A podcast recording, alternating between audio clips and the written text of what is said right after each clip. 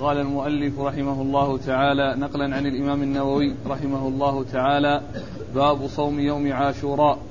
عن عائشة رضي الله عنها أن قريشا كانت تصوم يوم عاشوراء في الجاهلية ثم أمر رسول الله صلى الله عليه وآله وسلم بصيامه حتى فرض رمضان. وقال رسول الله صلى الله عليه وآله وسلم من شاء فليصم ومن شاء أفطر. بسم الله الرحمن الرحيم.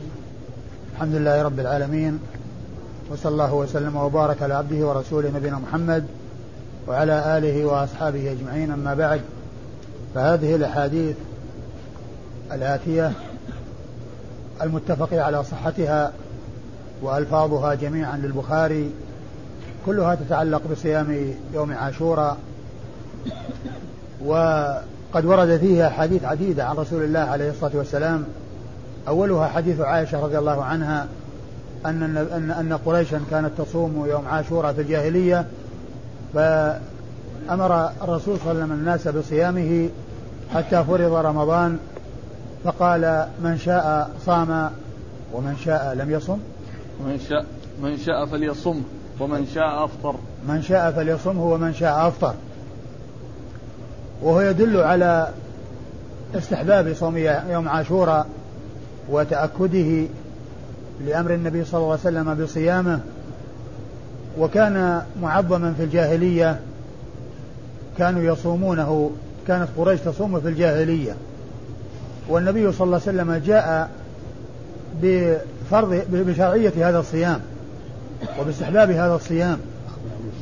وهو من الأمور التي كانت في الجاهلية وأقرها الإسلام لأن أمور الجاهلية منها ما ألغاه الإسلام وأبطله ومنها ما أقره فاعتبر شرعا للمسلمين بتشريع ذلك لهم من رسول الله صلى الله عليه وسلم. ومن المعلوم أن أمور الجاهلية منها ما أقر ومنها ما لم يقر فالذي أقر هو شرع بالإقرار وبالأمر. من النبي صلى الله عليه وسلم فيه والذي نهي عنه وأبطله الإسلام وهو من أعمال الجاهلية هذا ألغاه الإسلام وحذر الناس منه مما يتعلق بأعمال الجاهلية.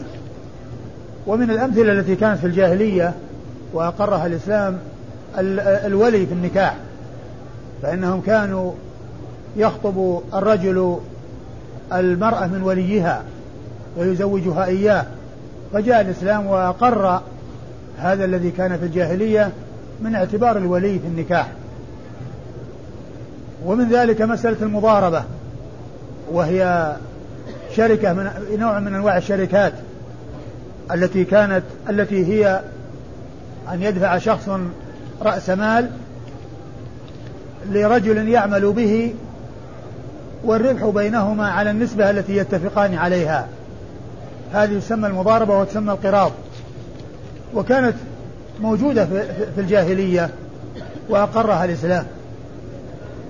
وهذا هو الدليل على مشروعية المضاربة لأنها كانت معاملة جاهلية وأقرها الإسلام. جاء الإسلام بتقريرها وإبقائها وكون الناس يستعملونها وهي من أعمال الجاهلية أو من الأمور التي كانت في الجاهلية. فالجاهلية كان فيها أمور حسنة وأمور سيئة.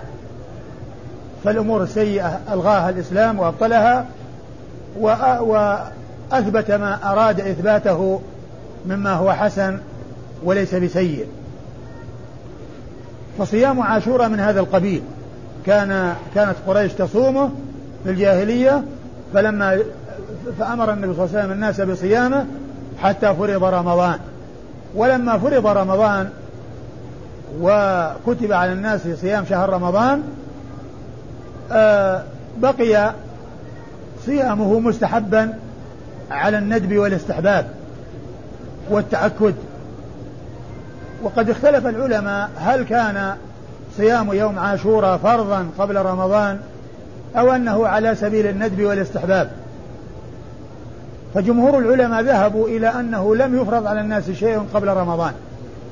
لم يفرض على الناس شيء قبل رمضان. ومن العلماء من قال إنه فرض عاشورا وأنه نسخ بصيام رمضان وبقي الاستحباب. وبقي الاستحباب. بل استحبابه من آكد التطوع وهو أفضل يوم يصام بعد يوم عرفة.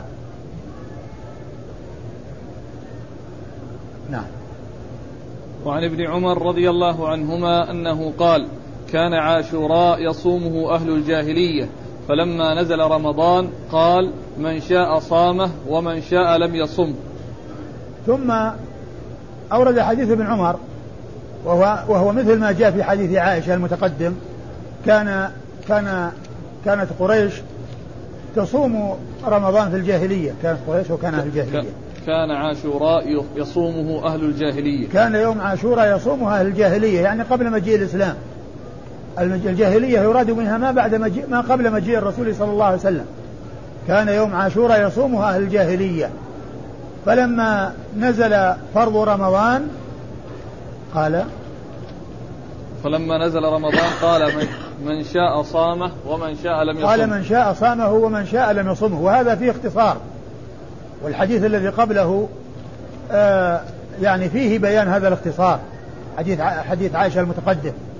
أي أنهم أمروا بذلك قبل أن يأتي رمضان وقبل أن يشرع رمضان. لكن لما شرع رمضان آه بقي صومه على التخيير والاستحباب وأن من شاء صام ومن شاء لم يصم لأنه ليس بفرض وليس بحتم وليس بلازم. لكنه من آكد النوافل في, في الصيام لأن النبي عليه الصلاة والسلام قال إنه يكفر السنة الماضية. يكفر السنة الماضية وهذا يدل على فضله وعلى استحباب صيامه.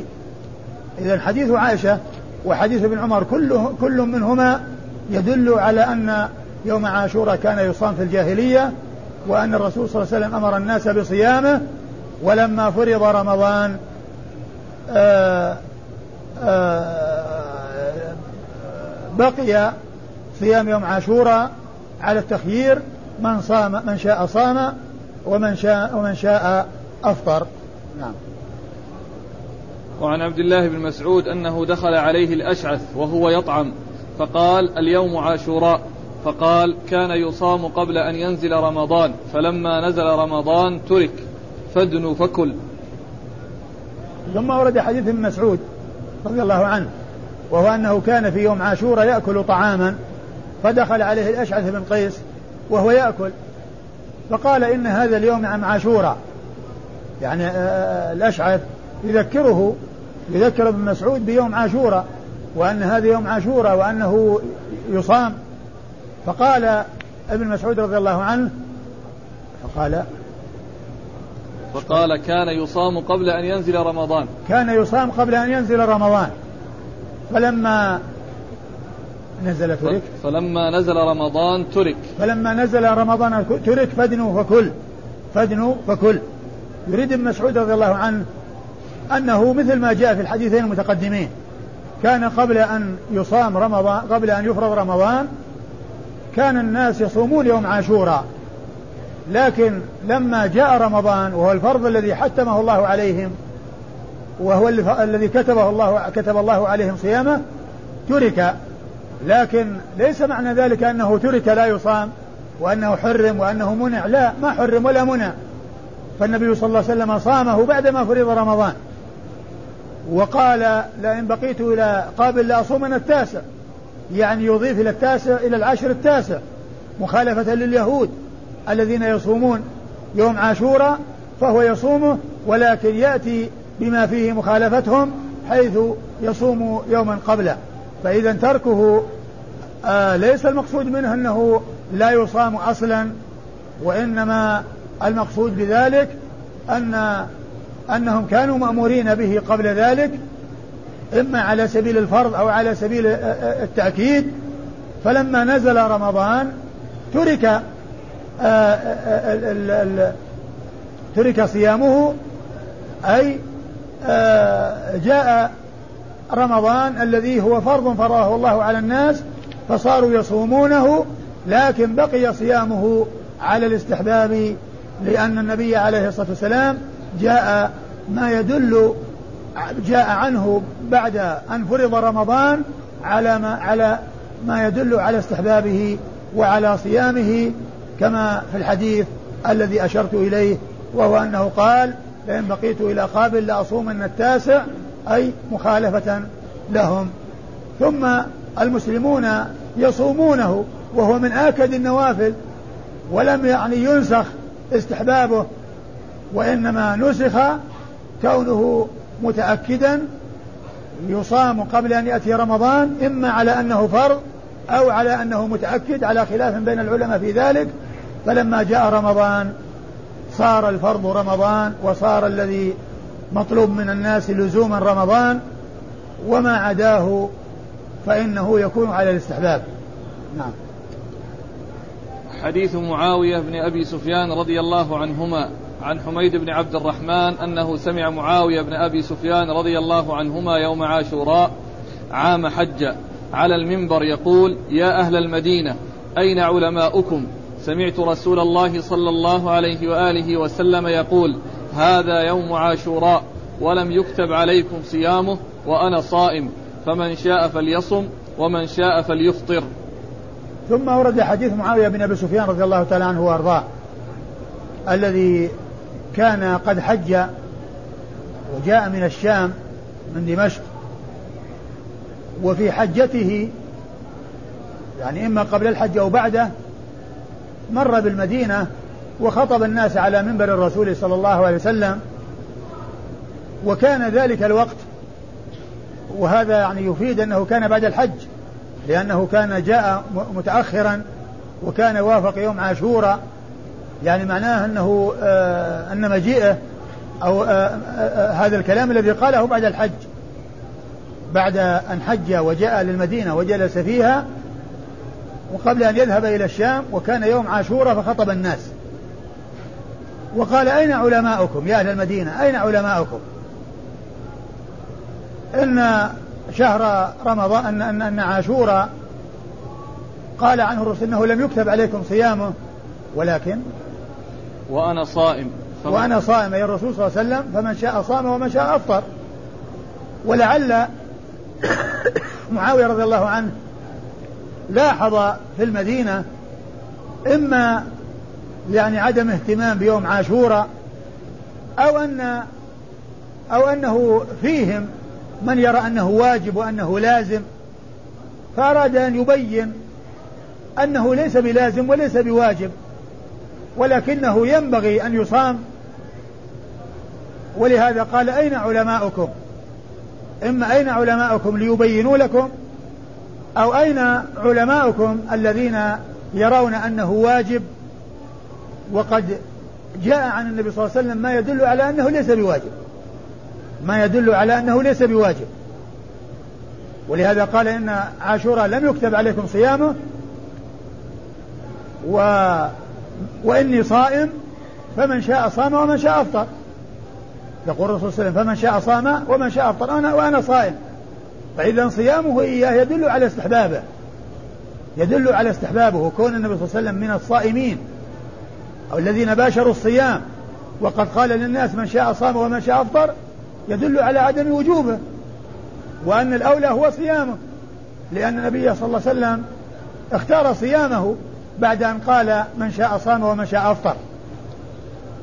وهذا يدل كلام معاوية رضي الله عنه يدل على أن العلماء الواجب عليهم بيان السنن وبيان الأحكام الشرعية للناس. وفيه عناية معاوية رضي الله عنه ببيان أمور الدين وإعلانها على المنابر حيث خطب الناس وبين للناس هذه السنة عن رسول الله صلى الله عليه وسلم وهو يدل على ما كان عليه أصحاب الرسول الكريم صلوات الله وسلامه وبركاته عليه عليه ورضي الله تعالى عن الصحابة أجمعين ما كانوا عليه من العناية في تلقي السنن وفي نشرها وبيانها وأنهم كانوا يبينونها على المنابر حتى يعم النفع وحتى تعم الفائدة. نعم. وعن ابن عباس رضي الله عنهما أنه قال قدم النبي صلى الله عليه وآله وسلم المدينة فرأى اليهود تصوم يوم عاشوراء فقال ما هذا؟ قالوا هذا يوم صالح هذا يوم نجى الله بني إسرائيل من عدوهم فصامه موسى. قال فأنا أحق بموسى منكم فصامه وأمر بصيامه. ثم أورد حديث ابن عباس. نعم. حديث ابن عباس رضي الله تعالى عنهما الذي فيه أن تعظيم يوم عاشوراء كان أيضا عند اليهود كما أنه كان معظما في الجاهلية عند قريش وكانوا يصومونه والنبي صلى الله عليه وسلم صامه وأمر بصيامه فكذلك أيضا اليهود كانوا يعظمونه ولما قدم الرسول صلى الله عليه وسلم المدينة سأل اليهود عن هذا اليوم الذي يصومونه فقالوا إنه يوم صالح نجى الله فيه بني إسرائيل من عدوهم فرعون. فكانوا يصومونه فقال عليه الصلاة والسلام فأنا أحق بموسى منكم. أنا أولى به لأنه هو المتبع لطريقة الأنبياء السابقين وعلى منهاجهم وعلى منوالهم والرسل يصدق بعضهم بعضا. فصامه وأمر بصيامه. وقوله أنا أحق وأولى بموسى منكم لأن أولى الناس بالأنبياء هم الذين آه، يأخذون بما يأتي عنهم وينزلونهم منازلهم ويعظمونهم وليس الذين يأخذون ما يشاءون ويتركون ما يشاءون ويحرفون ويبدلون ويغيرون في الشريعة التي جاء بها موسى وهم اليهود. فالمسلمون أولى بموسى من اليهود لأن المسلمين يصدقون بمحمد صلى الله عليه وسلم وبموسى وأما اليهود فإنهم لا يصدقون بمحمد عليه الصلاة والسلام. وإنما يؤمنون بموسى فقط ومن كفر بنبي فقد كفر بجميع الأنبياء. من كفر بنبي فقد كفر بجميع الأنبياء لأن الأنبياء على طريقة واحدة وعلى منهج واحد. فالإيمان يجب أن يكون فيهم جميعا ولا يفرق بين أحد واحد. آمن الرسول بما أنزل إليه من ربه كل آمن بالله وملائكته وكتبه ورسله. لا نفرق بين أحد من رسله بل نؤمن بالجميع ونصدق بالجميع. ونعتقد أن كل رسول أرسله الله فقد جاء بالحق والهدى لقومه وأنه بذل وسعه وأدى ما أمر بتبليغه وأدى المهمة على التمام والكمال. هكذا يعتقد المسلمون. ولا يؤمنون بنبي ويكفرون بنبي بل يؤمنون بجميع الأنبياء ويصدقون بجميع الأنبياء. بخلاف اليهود الذين يقولون إن لا يؤمنون بمحمد عليه الصلاة والسلام ولا يؤمنون برسالته ويقولون إنه رسول إلى العرب خاصة. بل هو عليه الصلاة والسلام رسول إلى الناس عامة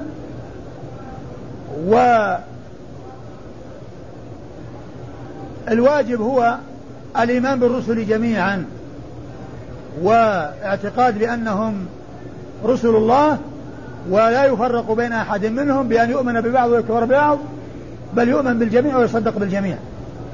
لكن الشريعة التي يلزمنا الاستسلام والانقياد لها ما جاء به الرسول صلى الله عليه وسلم. سواء كان شرعا جديدا لنا أو أنه كان من موجودا في الشرائع السابقة ولكن أقره الإسلام وشرعه لنا كما أنه مشروع في الكتب السابقة وفي الرسالات السابقة. فالحاصل أن الحديث فيه دلالة على أن اليهود تعظم هذا اليوم كما كانت قريش تعظمه. والرسول صلى الله عليه وسلم صامه وأمر بصيامه وأقر هذا الذي كان معمولا به في الجاهلية عند العرب وهذا الذي معمولا به عند اليهود ولكن جاء عنه ما يدل على مخالفة اليهود بأن يصام يوما قبله أو يوم بعده. وعن أبي موسى رضي الله عنه أنه قال كان يوم عاشوراء تعده اليهود عيدا. قال النبي صلى الله عليه وآله وسلم فصوموا أنتم. ثم أورد حديث أبي موسى وهو أن يوم عاشوراء تعده اليهود عيدا فقال صوموه أنتم. صوموها أنتم يعني أنهم يصومونه ويضيفون إليه كما جاء في بعض الأحاديث يوم آخر مخالفة لليهود وهو عيد من أعياد اليهود. يعني يعظمونه ويقدسونه. يعظمونه ويقدسونه ويجلونه. ويعتبرونه من أعيادهم. والإسلام جاء بتعظيمه والتنويه بشأنه ولكنه يصام ويصام يوما قبله أو يوما بعده. يصام يوما قبله أو يوما بعده. ومن المعلوم أن العيد آه قد يكون يعني يطلق عليه عيد وهو يصام أو لا يصام. والأعياد التي للمسلمين عيدان يحرم صومهما ويجب الإفطار فيهما. وقد جاء في الصحيح أن جماعة من اليهود قالوا إن آية نزلت في عليكم لو أن لو أن لو أنها نزلت فينا معشر اليهود لاتخذنا ذلك اليوم عيدا. فقال آه، عمر رضي الله عنه لأعلم اليوم الذي نزلت فيه والمكان الذي نزلت فيه نزلت في يوم عرفة وهو عيد للمسلمين يعني يجتمعون فيه لكن ليس لا يفطرون لا يصومونه. لا يفطرونه. يعني كما يفطرون يوم النحر. فهو يعتبر من الأيام المعظمة. وهو ليس عيدا للمسلمين بمعنى أنه آه، تجري فيه ما تجري في العيد في العيدين. المسلمون ليس لهم إلا عيدان. لكنه يوم معظم للمسلمين. وهو خير الأيام وأفضل الأيام. وخير يوم طلعت عليه الشمس يوم عرفة. لكن أفضل لمن لم يحج أن يصومه وأفضل لمن حج أن لا يصومه من حج الأفضل في حقه أن لا يصومه ومن لم يحج فالأفضل في حقه أن يصومه. فهو من حيث التعظيم معظم. فيوم عاشوراء يعني معظم عند اليهود. وقد جاء في بعض الأحاديث أنهم يصومونه أنهم يصومونه كالحديث الذي مر وهو يدل على أن يوم عاشوراء يصام وأن السنة جاءت باستحبابه وأنه من آكد النوافل في التطوع وأنه يكفر السنة الماضية كما ثبتت في ذلك السنة عن رسول الله صلى الله عليه وسلم. في الأحاديث الأولى أن قريش كانت تصوم هنا أن اليهود. كلهم قريش واليهود. اليهود مثل قريش يصومونه كلهم يعظمونه قريش تعظمه واليهود تعظمه. يعني وجه تعظيم يعني اليهود عرفنا وجه التعظيم عندهم. بس يمكن يمكن قريش إنه كان يعني آه يعني موجود في الشرائع السابقة وأن أخذوه من الشرائع السابقة. مثل ما كانوا يحجون بناء على شرائع سابقة كذلك أن يصومون هذا بناء على شرائع سابقة يأخذونها من الشرائع السابقة. وعن ابن عباس رضي الله عنهما أنه قال ما رأيت النبي صلى الله عليه وآله وسلم يتحرى صيام يوم فضله على غيره إلا هذا اليوم يوم عاشوراء وهذا الشهر يعني شهر رمضان. ثم أورد حديث ابن عباس الذي يخبر فيه أنه رأى النبي صلى الله عليه وسلم يتحرى ذلك اليوم الذي هو يوم عاشوراء ويحرص على صيامه وهو يدل على فضيلته. وكذلك أيضا صيام شهر رمضان. يعني هذا الشهر اللي هو رمضان وهذا اليوم اللي هو يوم عاشوراء لكن جاء في بعض الأحاديث ما يدل على أن يوم عرفة أفضل من يوم عاشوراء حيث جاء أنه يكفر السنة الماضية والسنة الآتية. وأما عاشوراء ما جاء لأنه يكفر السنة الماضية فقط. ومن المعلوم أن الذي يكفر السنة الماضية والسنة الآتية أفضل من الذي يكفر السنة يكفر سنة واحدة. ثم جاء عن النبي صلى الله عليه وسلم أنه خير الأيام وأنه خير يوم طلعت عليه الشمس. يوم عرفة. فيوم عرفة أفضل الأيام وليلة القدر أفضل الليالي. واستحب للمسلمين أن يصوموه إذا لم يكونوا حجاجا وإذا كانوا حجاجا فالمستحق في حقهم أن يفطروه ليتقووا على العبادة في ذلك اليوم كما عرفنا ذلك في درس سابق. قال باب من أكل في عاشوراء فليكف بقية يومه. عن سلم بن الأكوع رضي الله عنه أن النبي صلى الله عليه وآله وسلم بعث رجلا ينادي في الناس يوم عاشوراء أن من أكل فليتم أو فليصم ومن لم يأكل فلا يأكل. ثم أورد حديث سلمة بن الأكوع. حديث سلمة بن الأكوع رضي الله تعالى عنه أن النبي صلى الله عليه وسلم بعث مناديا ينادي يوم يوم عاشوراء. من أكل في هذا اليوم فليتم. يعني آه، آه، يترك الأكل بقية اليوم ويستمر ممسكا عن الأكل بقية يومه. ومن لم يأكل يعني من طلوع الفجر ذلك اليوم فلا يأكل يعني يستمر على صيامه. وهو يدل على أنه يجوز في النوافل أن يكون الصيام بنية من النهار. وإن لم يبيتها من الليل وإن لم يبيت النية من الليل. لأن النبي عليه الصلاة والسلام أمر الذين كانوا أصبحوا غير آكلين أن ينووا الصيام وأن يستمروا في الصيام ولا يأكلوا شيئا. فهو يدل على أن صيام النفل يصح بنية من النهار. وهذا بخلاف الفرض. فإنه لا يصح بنية من لا يصح إلا بنية من الليل. ولهذا لو أن بلدا رؤي الهلال هلال رمضان ولم يبلغهم الخبر إلا بعد طلوع الفجر فيجب عليهم أن يمسكوا بقية اليوم وعليهم أن يقضوا لأنه لا بد من تبييت النية من الليل في صيام الفرض. أما بالنسبة للنفل فلا يلزم فيه تبييت النية.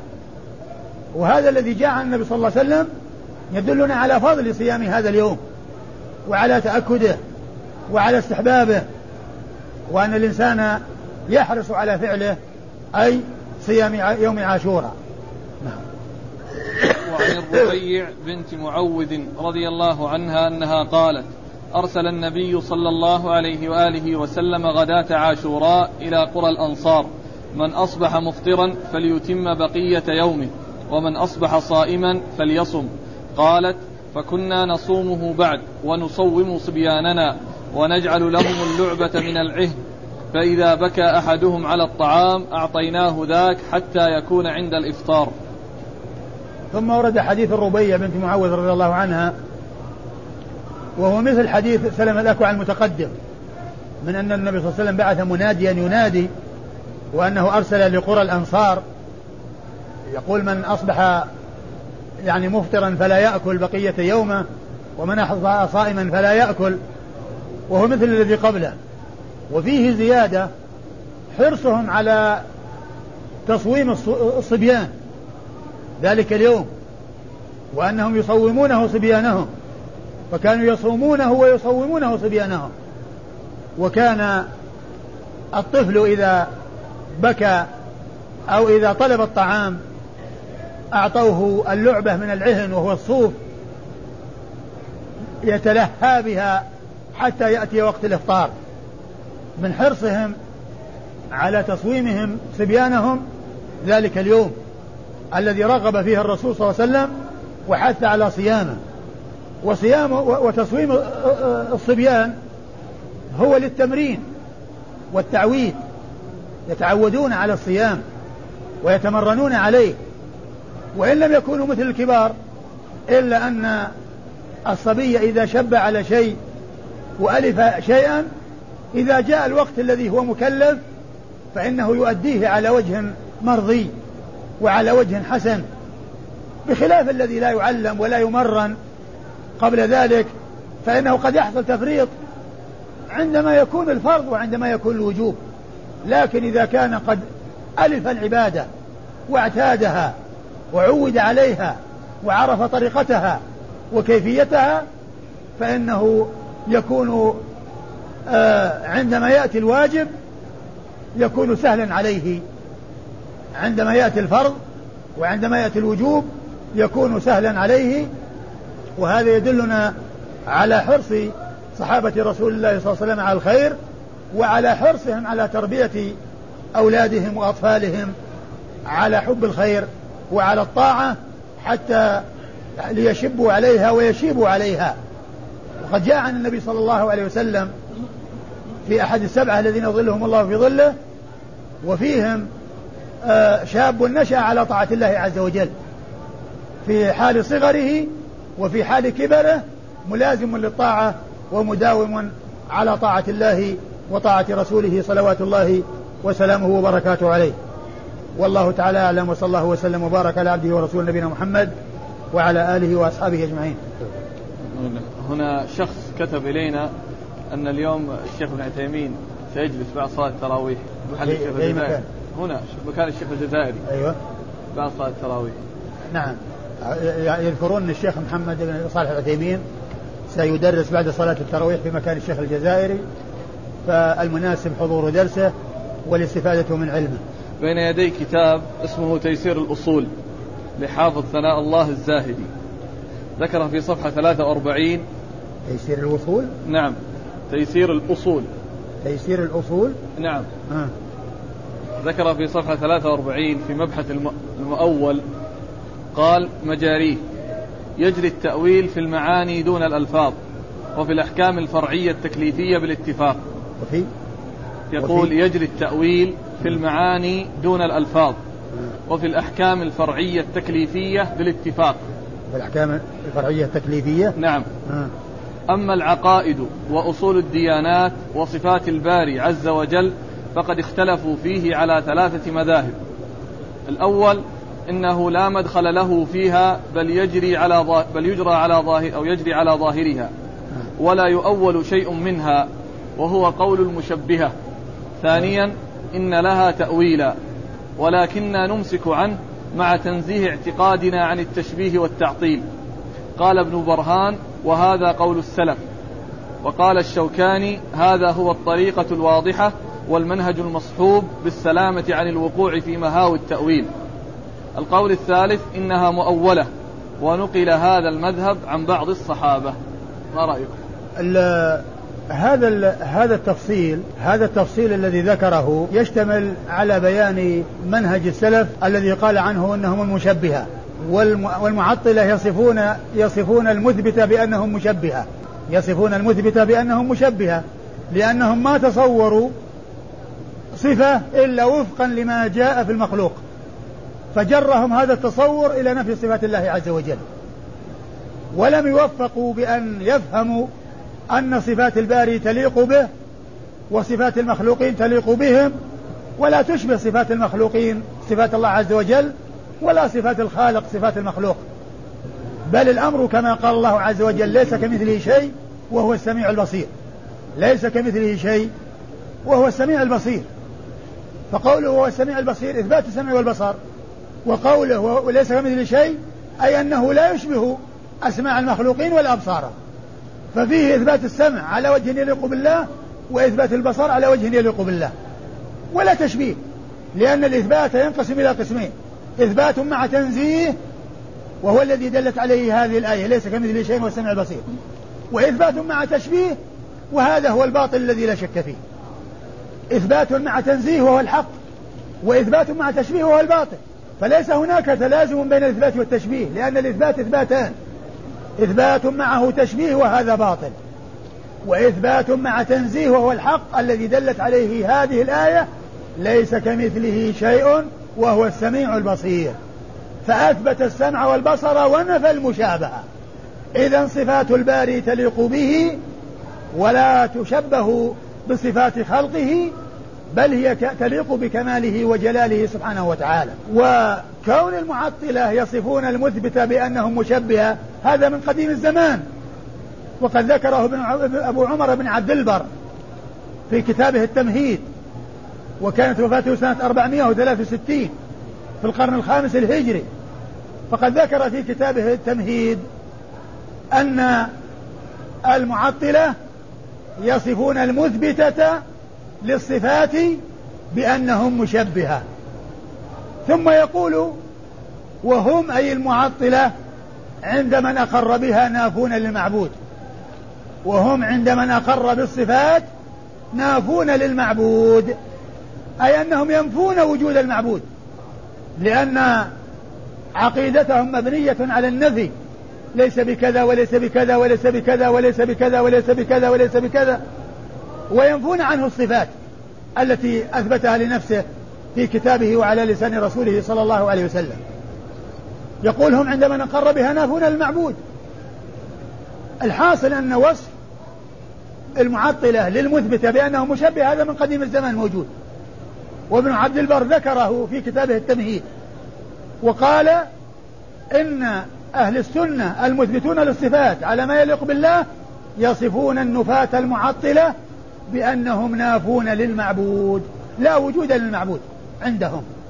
الذهبي رحمه الله في كتاب العلو نقل كلمة ابن عبد البر هذه وعلق عليها بقوله قلت صدق والله ابن عبد البر أن المعطلة نافون المعبود قال فإن الجهمية مثلهم كما قال حماد بن زيد حماد بن زيد في القرن الثاني في القرن الثاني الهجري.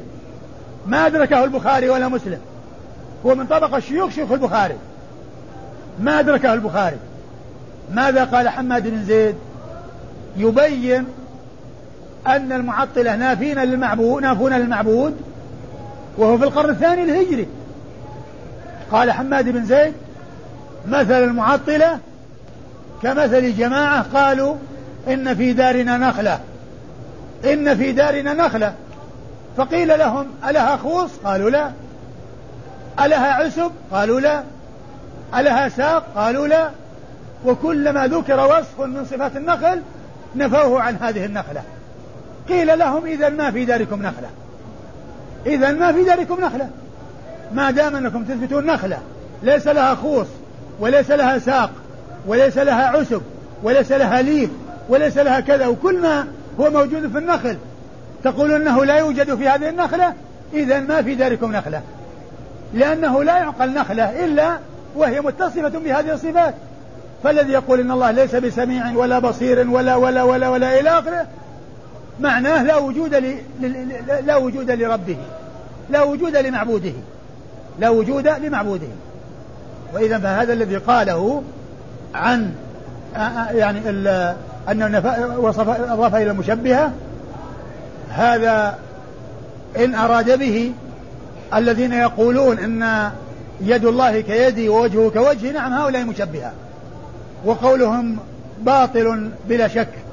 أما من يقول أثبت السمع والبصر وأنزه الله عن مشابهة المخلوقين أثبت له السمع وسمعه لا يشبه الأسماع وأثبت له البصر وبصره لا يشبه الأبصار فهذا هو قول الله عز وجل ليس كمثله شيء وهو السميع البصير. ما في تشبيه. ولا تلازم بين الإثبات والتشبيه. فالإثبات يكون مع التشبيه بأن يقول الإنسان كما يقوله المشبهة وجه كوجهي ويد كيدي وإثبات مع التنزيه وهو أن يقول لله وجه يليق بكماله وجلاله ولا يشبه وجوه المخلوقين. وله سمع يليق بكماله وجلاله ولا يشبه أسماع المخلوقين.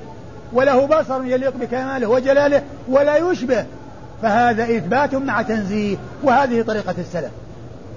أما الطريقة الأخرى الثانية التي قال عنها إنهم يعتقدون أن لها معنى ولكنهم لا يفهمون هذا المعنى فهذه طريقة سلف المعطلة سلف المشبه سلف المؤولة الذين يصفون أو يقولون أن طريقة السلف هي التفويض بالعلم بالمعنى إلى الله عز وجل. وهذا قول باطل لأن السلف يفوضون بالكيفية ولا يفوضون بالمعنى. إذا قيل جاء في الآية هو السميع البصير. معلوم أن السمع يتعلق بسماع الأصوات والبصر يتعلق بالمرئيات. لكن ما ما هو موجود في المخلوق؟ معقول؟ الكيفية؟ وأما بالنسبة لله عز وجل فكيفيته لا يعلمها إلا هو لكن المعنى معروف. المعنى معروف معلوم. المعنى ليس بمجهول. مثل ما قال مالك بن أنس لما سئل عن الاستواء قال الاستواء معلوم والكيف مجهول. فنحن نعلم المعنى ولا نعلم الكيفية. لكن ليس معنى ذلك أن السمع والبصر الذي نثبت لله كالسمع والبصر الذي يثبت للمخلوقين لأن صفات المخلوقين كما يليق بهم. ومن المعلوم أن المعطلة والمؤولة لا يثبتون الكلام لله عز وجل بحجة أن الكلام يستلزم أن يكون بلسان ولهات وحنجرة ومخارج حروف. قالوا فلا يعقل الكلام يسمع من متكلم إلا إذا كان بهذه الكيفية وبهذه الطريقة بهذه الكيفية. وإذا فالله تعالى لا يتكلم بصوت يسمع لأننا لو أثبتنا للزم كذا وكذا وكذا وكذا. لأنهم ما تصوروا إلا ما هو موجود في. في بني في الناس. هذا الكلام غير صحيح. لأن الكلام يمكن أن يوجد بدون هذه الطريقة. وقد وجد في المخلوقات. ما هو من هذا القبيل؟ ثبت في السنة عن رسول الله صلى الله عليه وسلم أنه قال إن حجرا بمكة. إذا مررت به قبل البعثة إذا مررت به سلم علي وقال السلام عليك يا محمد. حجر. كيف تكلم الحجر؟ بلسان ولهات وحنجرة مخارج حروف. إذا كان هذا مخلوق من مخلوقات الله. تكلم وما عرفنا كيف تكلم. ولا يلزم أن يكون كلامه بهذا الذي قالوه أن حنجرة لهات ومخارج حروف ولسان. فهو مخلوق مخلوقات الله وجد من الكلام بغير الطريقة التي نعقلها. إذا كان هذا وجد في مخلوق فلا يلزم أن يكون الكلام الذي يضاف الله عز وجل يكون على وفق الطريقة التي نعقلها ويترتب على ذلك أن ننفي الصفة. ونتأولها. وما إلى ذلك من الطرق الباطلة التي صار إليها من انحرف عن الجادة المستقيمة. هذا مثال. لأنه تصوروا أنه لا يكون الكلام بصوت يسمع إلا إذا كان وفقا لما هو موجود في المخلوقين في بني آدم. هذا مخلوق مخلوقات الله. حجر تكلم ونطق وطلع منه الكلام وسمع ويقول السلام عليك يا محمد. الحجر له لسان ولهات ومخارج حروف وشفتين. ما ما حصل هذا. صوت طلع من الحجر والله أعلم كيف طلع. القيامة. اليوم نختم على أفواههم وتكلمنا أيديهم وتشهد أرجلهم بما كانوا يعملون. فتقول اليد أنا فعلت ويقول الرجل أنا فعلت. ولهذا هي مخلوقات ما كانت تتكلم ولا نعرف أنها تتكلم لكن الله أنطقها الذي أنطق كل شيء. واذا فالأمر الثاني الذي قالوا إنه طريقة السلف اللي هي طريقة التفويض هذا كلام باطل. أما الثالثة التي هي التأويل فهي أيضا باطلة. واذا فالحق هو الإثبات مع التنزيه لا تعطيل ولا تمثيل ولا تأويل. الإثبات مع التنزيه لا تشبيه ولا تعطيل. وإنما هو وسط بين الطرفين. بين المشبهة والمعطلة. المشبهة. أثبتوا مع التشبيه والمعطلة. عطلوا ولم ينفوا الصفات وأولوها وأهل السنة والجماعة أثبتوا ونزهوا. فجمعوا بين الإثبات والتنزيه. نثبت لله الصفات على ما يليق بكماله وجلاله مع اعتقادنا أن صفات الله عز وجل لا تشبه صفات المخلوقين. هنا ذكر في المذهب الثاني أنها تؤول قال ولكننا نمسك عنه مع تنزيه. ولكن؟ ولكننا نمسك عنه. أيوه. يعني ما نؤول؟ يعني نفوض. طيب مع تنزيه اعتقادنا عن التشبيه والتعطيل قال ابن برهان وهذا قول السلف. يعني هذا قول السلف اللي هم سلف المعطلة سلف المؤولة اللي هم المفوضة. وليسوا سلف هذه الأمة الذين هم الصحابة ومن سار على منوالهم. وإنما هم المعطلة أو المؤولة الذين ينسبون إلى السلف التفويض. ويقول بعض العلماء إن من قال إن مذهب السلف التفويض فقد ارتكب ثلاثة محاذير. المحذور الأول أنه جهل مذهب السلف. أعلن عن نفسه أنه جاهل بمذهب السلف. والمحذور الثاني أنه مجهل للسلف. ناسب إياهم إلى الجهل. لأنهم خوطبوا بكلام لا يفهمون معناه. و و و والرحمن على العرش استوى عند عند المفوضة. يقول الله أعلم بمراده بالرحمن على العرش استوى. إذا قيل ما معنى الرحمن على استوى؟ قال الله أعلم بمراده. ما نعلم المعنى. فهو تجهيل للسلف ونسبة إياهم إلى الجهل وأنهم خطبوا بكلام لا يفهمون معناه. ثم المحذور الثالث أنه كاذب على السلف لأنه نسب إليهم غير مذهبهم. وأضاف إليهم ما لم يقولوه وهو هذا القول الباطل لأن مذهبهم الإثبات مع التنزيه. كما قال مالك بن أنس الاستواء معلوم والكيف مجهول والإيمان به واجب والسؤال عنه بدعة أي الكيفية. وأما المعنى فالسلف يعرفونه. لكن ليس معنى ذلك أن المعنى الذي يضاف إلى الله عز وجل مثل الذي يضاف المخلوق لا. وقال الشوكاني هذا هو الطريقة الواضحة. والمنهج المصحوب بالسلامة عن الوقوع في مهاوي التأويل. و... على كل لا أدري الكلام هذا عن عن الشوكاني. هل هو صحيح أو غير صحيح؟ لكن إن كان صح عنه وقاله فهو يقول بهذا القول الذي هو التفويض. والتفويض باطل والتأويل باطل والحق الإثبات مع التنزيه. الإثبات مع التنزيه هذا هو الحق الذي لا ريب فيه. وقال عن المذهب الأخير ونقل هذا المذهب عن بعض الصحابة. لا أبدا. لا يصح عن الصحابة أنهم يؤولون الصفات.